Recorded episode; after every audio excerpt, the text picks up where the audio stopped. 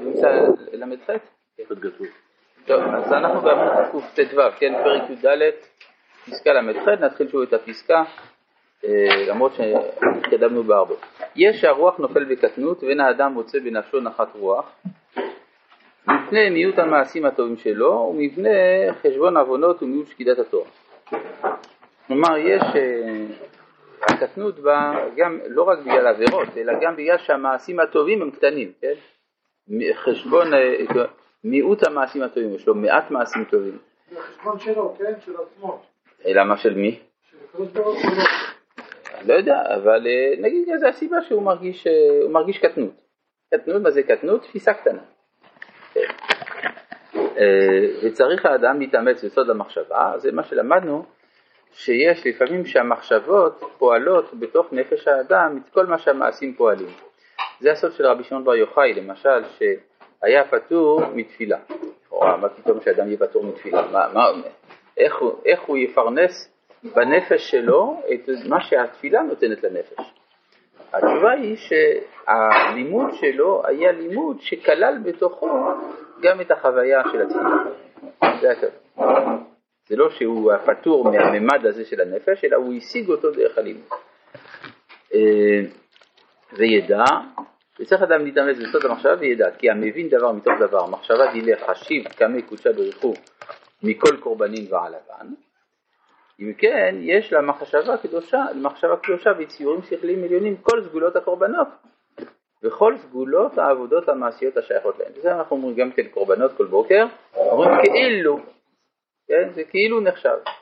אצל האשכנזים מוסיפה אפילו משפט, יהי רצון באיזהו מקומן של זבחים, כאילו הקרבתי עולה, כאילו הקרבתי חטא.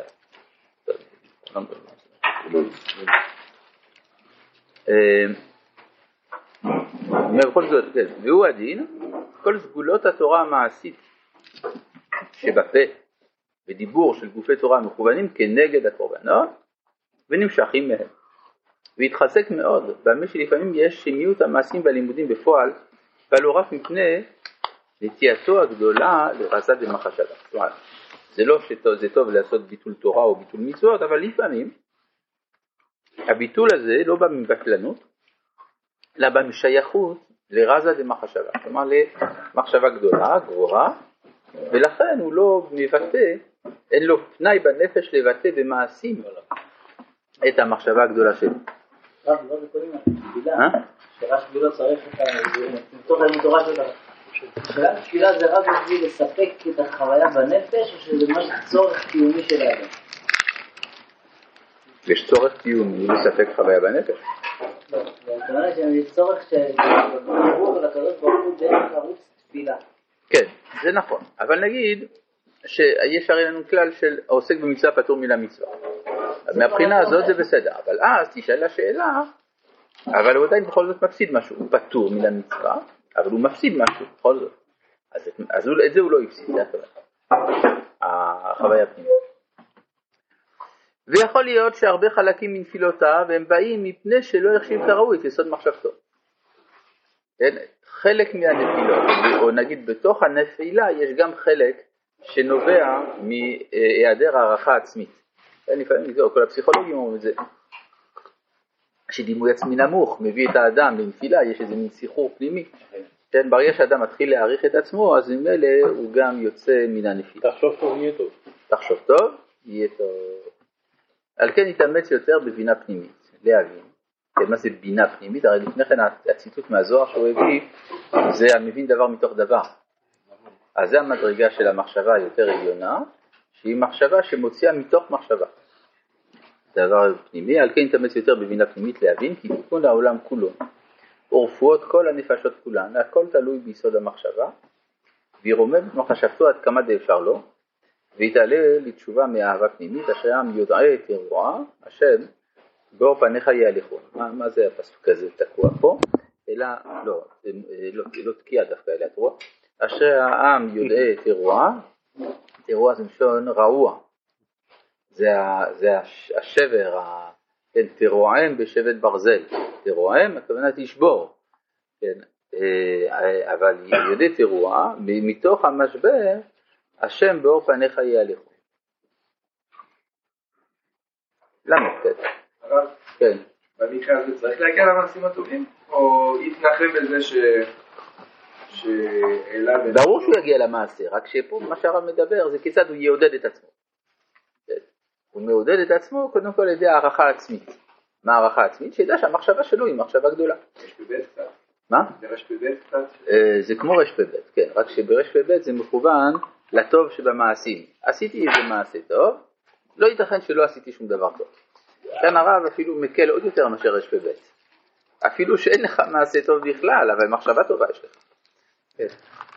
והמחשבה הטובה היא מחשבה גדולה, שלא באה לידי סיפוק במעשים בלבד. אז אם האדם מודע לגדלות מחשבתו, מדובר כמובן בתנאי שזה אחד כזה שבאמת יש לו מחשבה גדולה. יש אדם שיש לו רק מחשבות קטנות. זה כמו שאחד שהולך לפסיכולוג, כי יש לו, יש לו רגשי נחיתות. בסוף הפסיכולוג אומר, לא, אין לך רגשי נחיתות, אתה באמת נחות. ואז זה לא סיפור. זה פסיכולוגיה הפוכה. כן, זה נכון, זה נכון, פסיכולוגיה הפוכה. טוב, אפשר להמשיך? מה? יש רעוע ויש מתרעם. רעוע מה? יש רעוע ש... כן, אבל זה דומה. מה זה מתרעם? מה זה מתרעם זה כועס. כועס. זה כועס איך מרעוע. זה לא, זה דומה גם כן, כי למה אדם כועס? כי בגלל שהחוץ לא עושה מה שהוא רוצה. כלומר, הוא נפעל מן החוץ. אז זה חולשה.